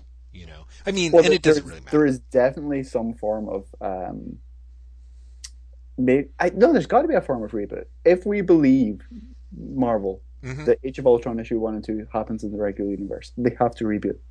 They Mhm. have to. Well, sure, right, absolutely, they do because of course everything's destroyed. So, um, they they probably need a, a reboot of some sort. Although I don't know, you know, would you call what happened after the end of Fear itself a reboot? And I mean, not really, but you still No, but managed they, to get. but they didn't actually like they reversed individual things, but not the entire thing. hmm Like in order for Age of Ultron, for the Marvel Universe to continue post Age of Ultron, they will actually have to undo the entire thing. Mm.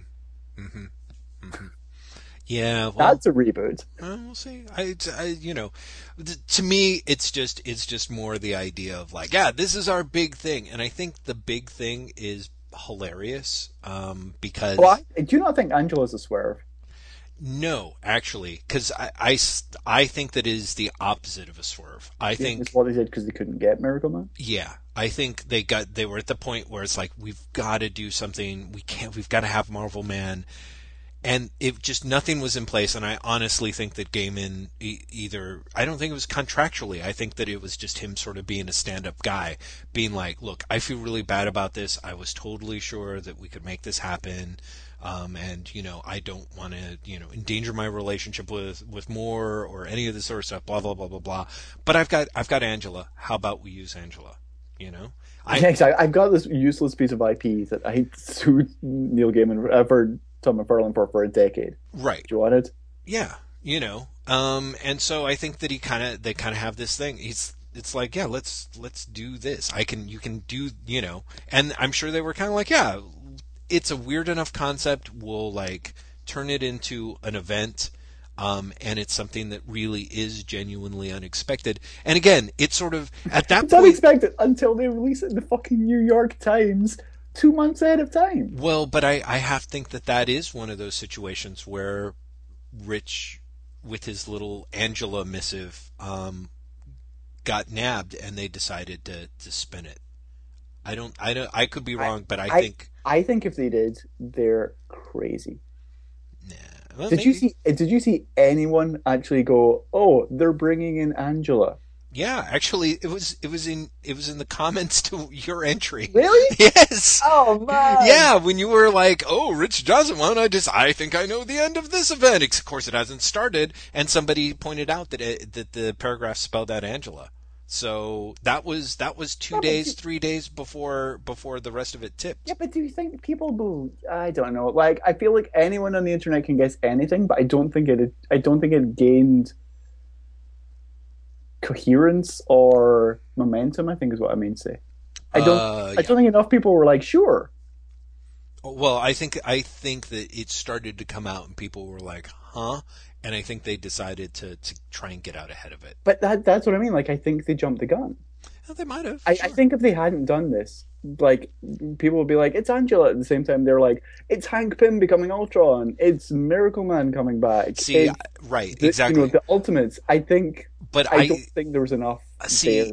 Yeah, I th- I think I think I think there was enough of it that they went, well, the game's fucked. Like I don't, uh, or rather, I think there's like I can see why you think it was premature, and I think there's a case to be made for it.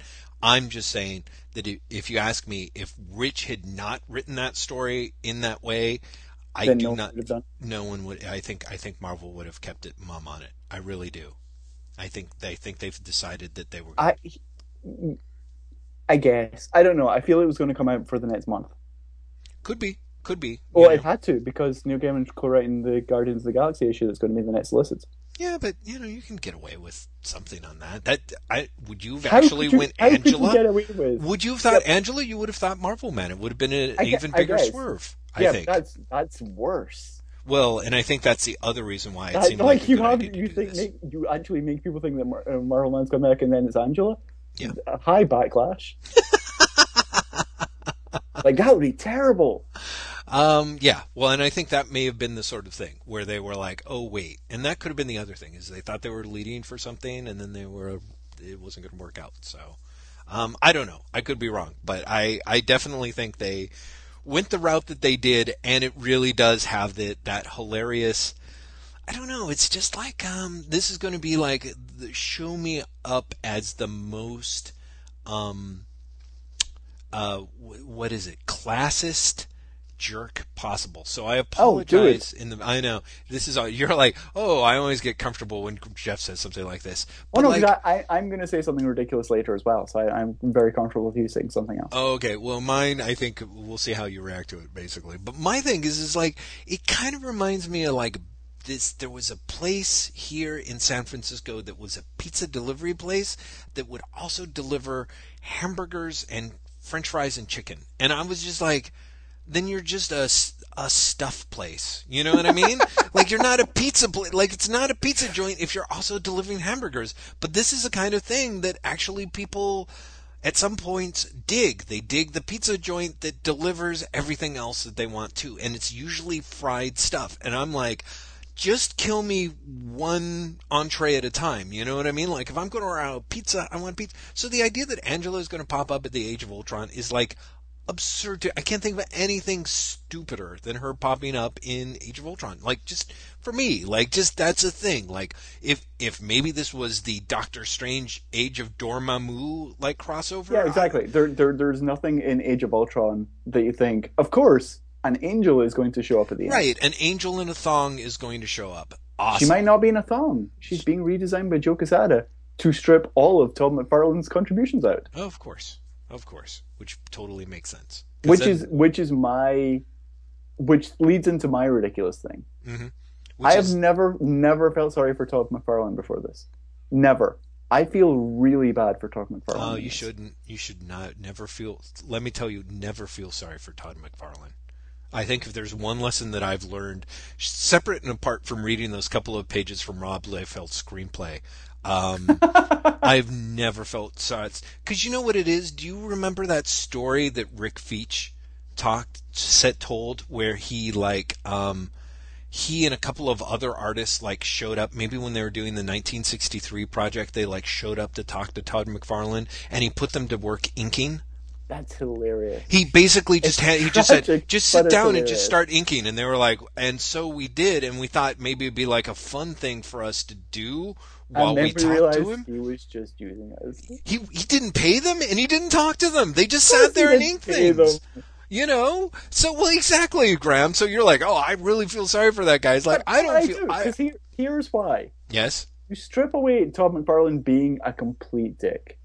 Mhm. Okay, Right. you have a guy who leaves Marvel Comics Mhm. for creations of his own characters. Sure. Co-creates this character with Neil Gaiman, which all the litigation aside, he still did. Mhm. Okay, then loses control of that character to Neil Gaiman, who takes the character and gives it to Marvel Comics. Yeah. like that's sad. You know what I think? Like there's some like weird, bitter irony in there. Well, oh, sure. There's weird, bitter irony, but I don't think that that's. I mean, it's totally like, you know, like I don't know how to six of one, half dozen another. You know, so it's like the guy kills the king and sleeps with his mom and tears his eyes out. You know, on the one hand, wait, wait, wait. That's meant to make me feel better about everything. well, I mean, I just like this guy murdered someone. yeah, No, what's the problem? What's the what's the problem? no, no. I just Where are you I with this, Jeff? um, I guess what I'm saying is is that that uh, essentially Todd McFarlane, like more than any other dude out there, More than any other dude who deserves to get screwed, Todd McFarlane says because he became the man. Is No, I, I, don't- I don't mean so much that he needs to be that he, he that he deserves to be screwed as much as it's inherent. Like it, the tragic flaw is in his character.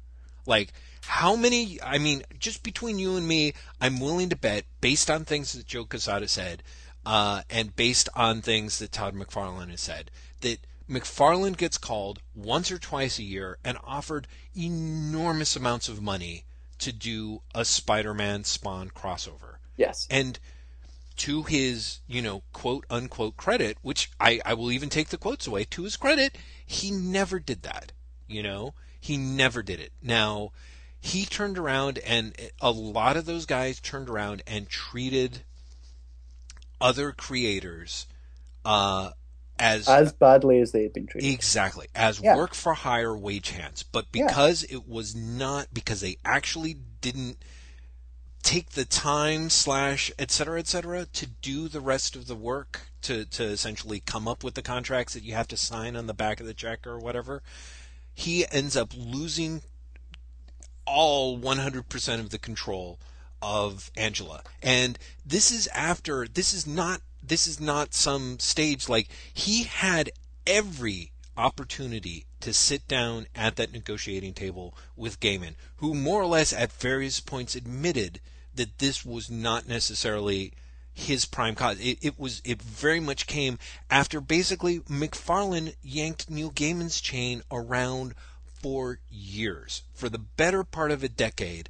Gaiman has said, and I tend to believe his line of events. It was like Todd promised me Miracle Man if I could get Angela. You know, now the thing that's hilarious about it is, is if you look back, we now know with perfect hindsight, asso vision, that Gaiman was willing to give away half of Angela for all of nothing. You know what I mean? Like Yeah. those rights meant nothing. But not only did Yeah, Mc- be fair, no one knew that at that but time. no one knew that at the time. But not only did McFarlane not know it, but this is what I'm saying. Graeme, he didn't know that it was his mother that he was sleeping with. You know what I mean? Like I'm, this is it. I'm, I'm really sorry. I'm still not following. I'm just saying, I'm saying that A, Todd McFarlane's tragic flaw brought him low. B, the gods from Olympus have taught us all a lesson. And C, I am What perfectly lesson- happy. What lesson have they taught us? I would say that the lesson that we- they, that we've that that they have learned, at least in this particular case, is um, don't that- buy the wait. baseballs of somebody who is a known doper. No. Uh, no, wait, that's not it. That's one of the No, other ones. What, what, the lesson is? Don't The name a gangster after a known hog. See, this is it. It goes on and on with Todd McFarlane. No, It doesn't stop. What is the lesson? I would say that, the, well, uh, for me, the lesson is don't fight for your creative control and then assume that that fight literally ends with you and you have no obligations to anyone else who comes after you, including the people who work for you. That I that that's the that's the one that I'll stick with. Oh, you're like, okay. So I, I just, I still feel bad for him. I, I really do. Like, I'm not even arguing with you, but part of it. no, is- I know like, your empathic nature. I understand.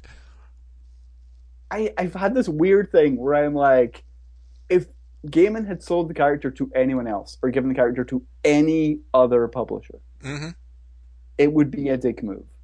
hmm Giving it to Marvel to use at the end of the, not even like for the plot end of their events, but as a fucking bumper at the end of their events, hmm and then to tour the Marvel universe, Mhm. feels especially dickish.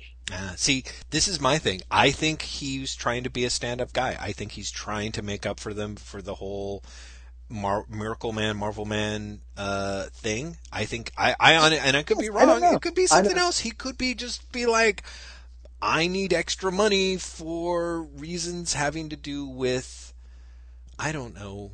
I don't. I'm. I'm going to make. I, I want to make You were going to make an Amanda Palmer. I joke. was, and I realized it wasn't really appropriate. Um, not because I don't like Amanda Palmer, because I, I don't really. Um, I was having this conversation with Kate today. oh, about about not liking Amanda Palmer. Yeah. Yeah, I. But you know, but I also kind of feel like it's sort of like that's something that I've made noise. I, clearly, she's doing fine monetarily speaking on her own, so it's not. It's not really like I. No, the other the other thing is, even if she wasn't, she would not be ashamed in asking someone for money on her own behalf. Right, exactly. don't, yeah, Right, and I think that was it. I was trying to figure out a way to make a joke that would tie that in, and I couldn't really do it without a way that would have just come off as like, you know, I I hate Amanda Palmer because I'm a big sexist. Like I'm probably a sexist, and um, and and I don't like Amanda Palmer, but I didn't want to mix those two streams together because that that's confusing. that's what I was talking to Kate about today. About that you can dislike Amanda Palmer without being misogynistic. yeah, I think so. Like you can actually just legitimately dislike her. that, that's fine. It Yeah. doesn't make mean you're doing so because like you are the man. Yeah, exactly. Um, um, but sure, that but I, don't- said, I don't know. I just there, ah, I there's something about like because this is a loaded character. Like Mhm. even if, like for me, a stand-up thing would be more if Gaiman agreed to create a new character or give them use of another character, or do you know what I mean? It's something like Angela is a particularly loaded character. kind of in a sort of worthless way. I mean, you know, I yeah, don't- it's true because I mean, really, who cares about Angela? Yeah, I mean that's it. To me, it's kind of it's not it's that is not especially loaded, at, in, in that sense. And who knows? For all we But- know, they could have done Angela's- some sort of yes. Angela's sole value, as far as I can see, is the controversy at this point.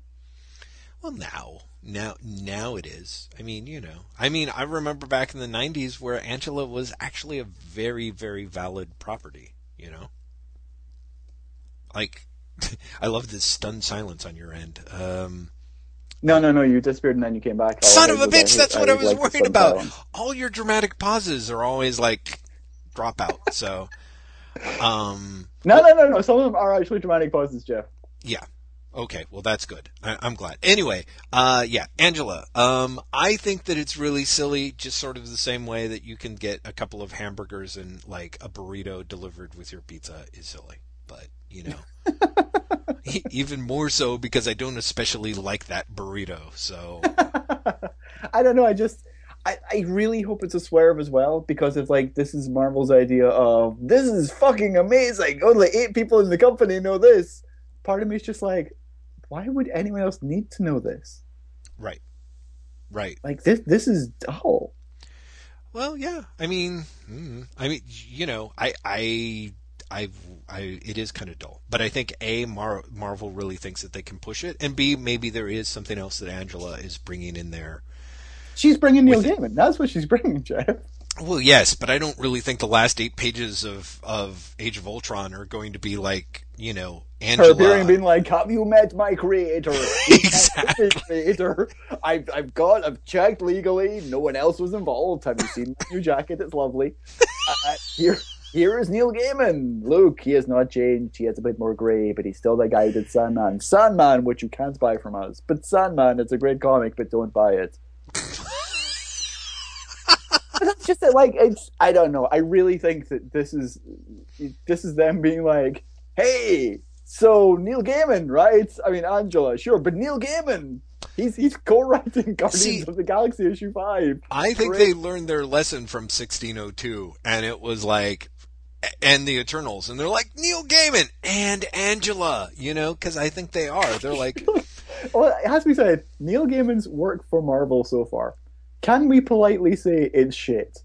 yeah, sure. That the best part is I agree with you. That is the polite way to say it. So yeah, because you know, I mean, it's really, it's it's terrible. let's yeah, underwhelming. I think would be the would be a generous way of That's true. I, the underwhelming is underwhelming is genuinely the polite way. of Although, who was I reading recently who was talking about how much they liked 1602 because of how much, basically, how much um, world building and how many ideas Gaiman threw away in the course of making the book. Do you? Does this sound familiar to you? I swear Not- to God, this at was. all. And I'm part of me is like, are they being sarcastic? No, I don't think that they were. But Here's my here's my idea of world building in 1602. So how can I change the spelling of this familiar Marvel Comics character to make it seem ye oldie? Hmm. oldie The end. Peter Parker That is 1602. with two R's. Exactly, Peter Parker. that's that's great. Yeah, Peter Parker. It, yeah, Luke. It's ye oldie Wolverine, everyone. Ye oldie Wolverine. Oh, 1602 was a smashing pile of shit. No, I thought so too. I don't know who it was. I want to say I'm tempted to say it was somebody like Brandon Graham, which is not to make it sound like I'm dissing Brandon Graham at all, everybody. But but it was it was like kind of a weird, unexpected, but sort of makes sense because it's like somebody who's sort of. Like I can totally see outside Brandon of the Graham say that. Yeah, exactly. You know, so uh, I can see that appealing to him. yeah, without without it being a sarcastic thing. So, uh, anyway, yeah, I basically do think that, that that yeah, the Neil Gaiman thing. I'm like, that is not going to be. Uh, No, but I, I, draw. I think that's going to be their selling point. I think that's Sure. definitely how they got it in the fucking New York Times. Oh yeah, yeah, yeah. I I, I agree. I guess. What I think is spectacular Mhm. is seeing uh, Marvel's various social media repeating comments from people in response to this today, and they're like, "I can't. I'm so happy that you guys have brought Neil Gaiman back to comics. I haven't read his stuff in years." And maybe like DC must be fucking killing themselves. Right, right. Well, that's it. Because they're like, son of a Yeah, bitch. we're like, fucking doing Sandman again with him. We announced it last year. Did all of you miss that? And Yeah, is exactly. yes. Yes, you people. But you know, really, it could work out better for it- it'll work out better for DC if they play their cards right. Well, you mean if, if Gaiman essentially raises his comics profile again and then it's- Yeah, exactly. And then they're like, people are like, "Oh, I read this Guardians of the Galaxy by Gaiman, and it was interesting, but it if wasn't." only he really- did an overlong, ponderous comic. Yeah, exactly. Like, if only they did something that was like Sandman, but like with you know less of the vigor. Is there going to be anything like that coming out anytime soon? And then you know the comic book like, person yes. will be like, "I have no idea what you're talking about. Stop talking to me. Just buy your books and leave." I have to tell you, uh, Marvel does a podcast called This Week in Marvel. Mm. Is that the one Uh, with Blair Butler? No, no, it's uh, it's uh, Ben Morse and, and Ryan Penagos and other people. Ah, okay. Um, but they have to accompany the Age of Ultron issues. They do an episode where it's Tom Brevoort and an assistant editor talking about that that week's issue of Age of Ultron. I shit you not. Tom Brevoort himself is making jokes about how slow the comic is. in, the, in the one for issue two, he literally jokes that issue three is going to be Captain America walking across a room and deciding that he wants a sandwich, and issue four is going to be Hawkeye going to get him the sandwich. No, really? I swear to God, he makes that joke himself. Oh my god! Wow, wow. Shit, man. It's kind of amazing. Yeah, well, oh my god. Uh, yeah. So that I mean that's the thing. I so this is part of why I'm like I am sort of like yeah the Private Eye. Like the Private Eye may not be the best news in the history of comics ever. Oh, but this week it certainly feels like it. It really is kind of a well. At least there's there is some alternative to be excited about, and I have to say I enjoyed that comic. I did. It was it was it, it's funny you know, I tried talking about Hibbs with this. I was like, I was like, he was like, well, what do you think of it? I'm like, well, okay, you know, those people who like actually criticized Saga, you know, whose criticisms of Saga were, and he's like, Saga's our best-selling book, and I'm like, no, no, no, no, I, I know you're, I know you think it's great, but I'm saying, like, you know how the criticism, some people criticize Saga for being, he's like, and he just I couldn't get past that sentence at every point. So let me try it again, Graeme. Uh, you know how some people criticize Saga for being like a little. Hey Jeff, too... Jeff, Jeff. You know that Saga's the best-selling book, right? I do have to say it is stunning. He was talking about how much that trade paperback has sold for them. Is it's uh it's a stunner. It really is. It's pretty impressive. Like that is I'm not even actually. I, I let me just pretend that this was on a comic store NDA, so I can't really. I'll tell you offline, but but it's it's impressive. So and and they're moving a lot of copies, which is great for them and also for. In fact, for him, he's like this. We haven't seen movement like this since Sandman. Really, this could be our next Sandman. Um, well, that's that's great. Yeah, I mean, yeah. It's is it not weirdly nice that it's like a creator-owned book and a kind of quiet creator-owned book? Mm-hmm. By that I mean there's not really a lot of publicity for Saga after it launched. Yeah, yeah, I agree with that. Uh, apart from a bit more of the wow, hey, it continues to sell kind of stuff, like yeah, but even that is kind of relatively quiet. It's not like I feel like Robert Kirkman is always around. Mm-hmm, mm-hmm. Do you know what I mean? Like I feel like it, he's always like He's talking about the latest episode of Walking Dead on TV. He's talking about the latest shocking issue of the Walking Dead comic. Mm-hmm, mm-hmm. And I feel like Brian K. Vaughan just isn't. I feel like Saga just sells because people like Saga. People like it, but it's but and it's interesting. Like if you read the the letter column in this um, in in in this issue, uh, it backs up what I seem what I think I've seen a lot, which is people like Saga in a way that they turn around and in- instantly try and introduce their friends to. You know, like yes. it it yes. it has a um, without trying to trying to create that consciously uh, or pimp for that. It it, it has uh, created a lot of very activist readers, which I remember having with uh, The Walking Dead too, um, and which I don't think it needs to do anymore. But um, but but Saga in at, at like a much higher pitch, much earlier on. Um, so I think that's I think that's pretty freaking great. So, which brings us to the Private Eye, which is a digital only comic um, by uh, Marcos Martin and Brian K. Vaughan, uh, and with colors, amazing colors. I really like eye popping colors. Oh my god, yeah! Just I wanted to. I wrote down Muntsa Vicente's name so that I could give. Uh, I want to say her a proper shout out because um, the Private Eye, part of part of what makes it just absolutely phenomenal, I think, is that color palette.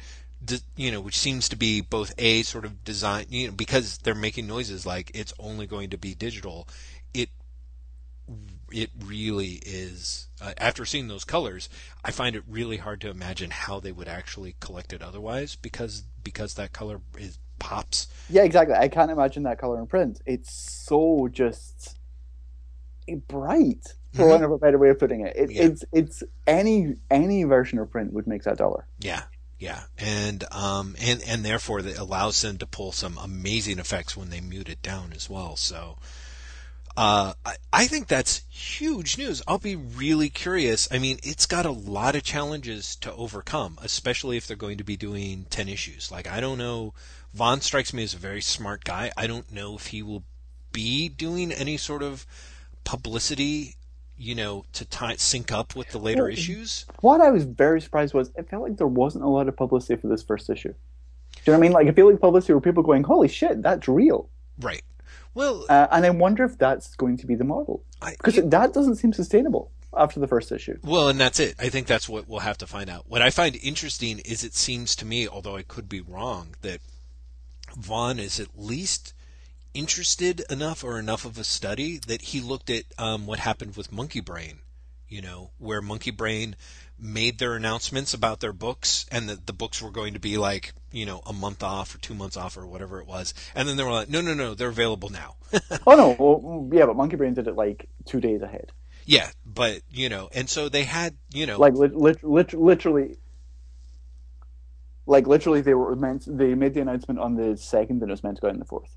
Right, right. So, I mean, and when they got the response, they're like, okay, we're doing it now. So they did. Yeah they did teaser images of the book on Monday, and then Tuesday it dropped, and I and I was like, wow, that's kind of. Um, on the one hand, it strikes me as really smart, but yeah, I have no idea how they're going to what they're going to do in order to keep that sort of momentum up. I mean, just the fact that there's not a, um, well, I guess there is.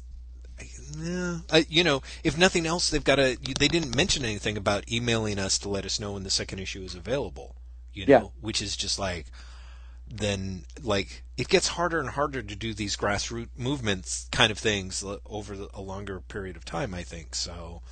I'll be very curious to see what it does, how it sustains, what kind of money they end up making in the first issue. Yeah, um, I, I, don't think we'll ever get an answer to those, sadly. Probably not. Probably not. Although, uh, unless it's a smash success, in which case we will. You know what I mean? Well, I know we will. I don't think we'll ever find out how much money. Well, I don't know. I no, I think we'll get at best a ballpark like it was more successful for us than if we'd done print or something. We will sure. never get a dollar. yeah, you'll never ever. be like they. We made two hundred and fifty thousand dollars on the first issue. Yeah, it'll always be nebulous. It'll always be yeah, it did really well for us. Right. Well, that's because because the reality is this: it will not make them a lot of money. Yeah, that's actually what Hibbs seems to think too. I'm not sure, honestly. It, it won't. The problem with uh, doing a pay as you go mm-hmm. like that is for all the people who are going to give a lot of money. Mm-hmm. And I paid upwards of what I would pay for a regular comic mm-hmm. for it because I want to support it. Right. You're going to get people who won't. You're going to get people who will pay nothing. Yeah. No, no, no, no. Absolutely. As I think um, uh, Hibbs and I spent some time uh, uh, bopping about looking at the results for um, is it was it Hail to the Thief, the Radiohead album yeah. that they released yeah. that through this, you know, in which the number of people who paid nothing were like 87% or something yeah. like that. So, because they can. Yeah. No, I know. I believe And me. so what what I think is more likely to happen is right. they will make a reasonable amount of money. Mm-hmm. Uh, Marcos Martin will probably see all of it mm-hmm. or maybe the colorist and Marcos Martin. I don't think I don't think it's going to be. They're going to make enough that it'll get to the point where uh, Brian K. Vaughan can make money out of it at all. Mm, interesting. Um, and I don't think it's meant. I don't think it exists for that purpose. I guess. Mm-hmm. I, I think that it is. It exists more to get the stories out there and to make it make the public uh, sorry the paper syndicate uh, a brand mm-hmm. more than anything. I mean, it's it's very telling to me that they've set it up as the paper syndicate, and here's our first ten part story. Yes, you know that that strikes me as it is Vaughan or perhaps Vaughan and Martin mm-hmm. setting up a brand that they are going to do other things with later. Yeah, I that think are that are more likely to give them money. Mm-hmm. Yeah, could be, could be. That certainly that certainly makes sense. Um, I mean, we'll know if it completely fails if a there are not ten issues, right, or b they change the purchase model, right, midway through the series. Yeah, which frankly, I I I half hope that they do because there is a way where I was like, you know, because they sort of seem to be doing the Radiohead pay what you want model. I was kind of actually hoping they would do something closer to a a monkey brain. Uh, I was going to say Louis C.K., where Louis C.K. did had his concert t- thing available without DRM, and then gave it like a five dollar price.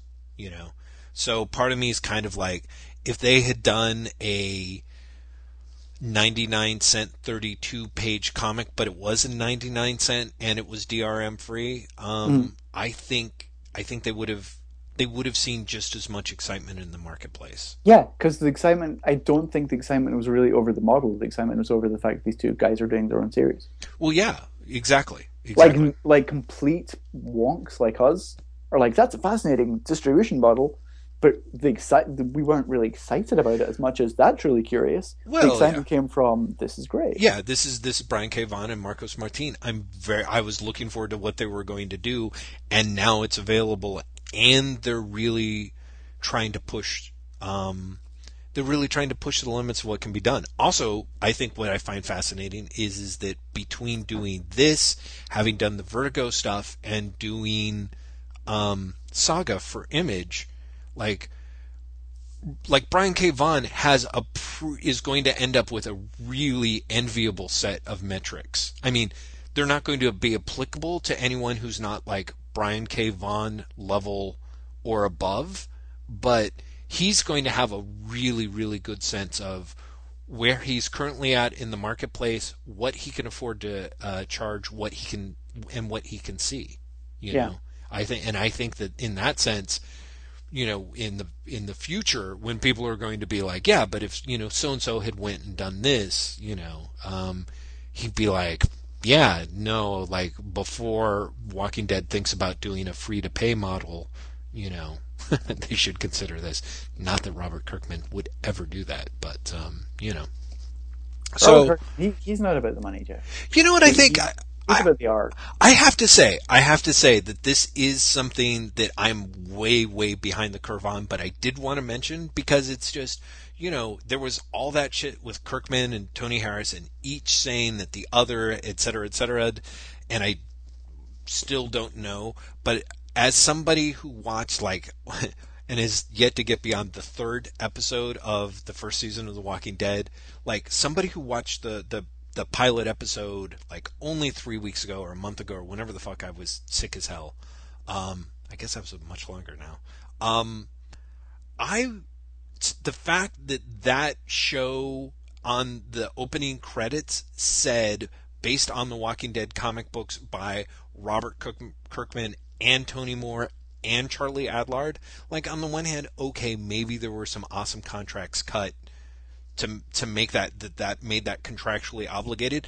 But that is that's impressive. You know what I mean? Like like all the other stuff that goes on about what had to happen or what should have happened or how things totally got, you know, who got fucked over or how the fact that those that all three of those guys have their names in equal sizes on the Walking Dead created by thing is pretty remarkable. Pretty remarkable. You know, there's not that I'm trying to make a huge sustained defense of Kirkman. I also thought it was kind of awesome that he was like, yeah, we're doing minimum, we're doing maximum minimum wage. You know, Bob Fingerman's like, yeah, we're doing this because Robert Kirkman's a huge fan and he wanted like the perfect edition for it. I kind of had that weird moment, sort of the same way that you had sympathy for Todd McFarlane. Is I'm like, you know, if Robert Kirkman cared enough about minimum wage to make sure that it came out, you know in an in a, an ultimate edition that was affordable and everything like that, I have trouble believing that he's you know he can't be all bad. He can't be all bad. Exactly. Exactly. I have to at least feel. Is is this the episode where we have like sympathy for the bad guys? So, yeah, sympathy for the bad guys. It may well be. It may may well be. I don't know. Hey, Graeme, can well, you hear that me? was just weird. That was super weird. I actually You've got done again. I heard you say hey. No, wait, I can hear you. Where were what we? I think we should do is just like wrap up really quickly. super quickly. Like, were we at the end of our points? Like, what the Well. I we- asked you a question, then you vanished, which I thought was really funny. Oh. I said, "Is this the podcast where we side with the bad guys?" Um, let's just say yes. no, but really, do you know what I mean? Like, I'm feeling bad for Todd McFarlane. and You're like, "Hey, Robert Kirkman can't be that bad." Right. It's either that or Image have started sponsoring this podcast and we didn't know. yeah, that would be great. Like, suddenly we just get the checks in the mail and we're like, huh, we didn't even, hmm. Yeah, that whole backwards in time thing. It can happen. It's like the end of Final Crisis. Exactly, exactly. Or the end of Action Comics, even.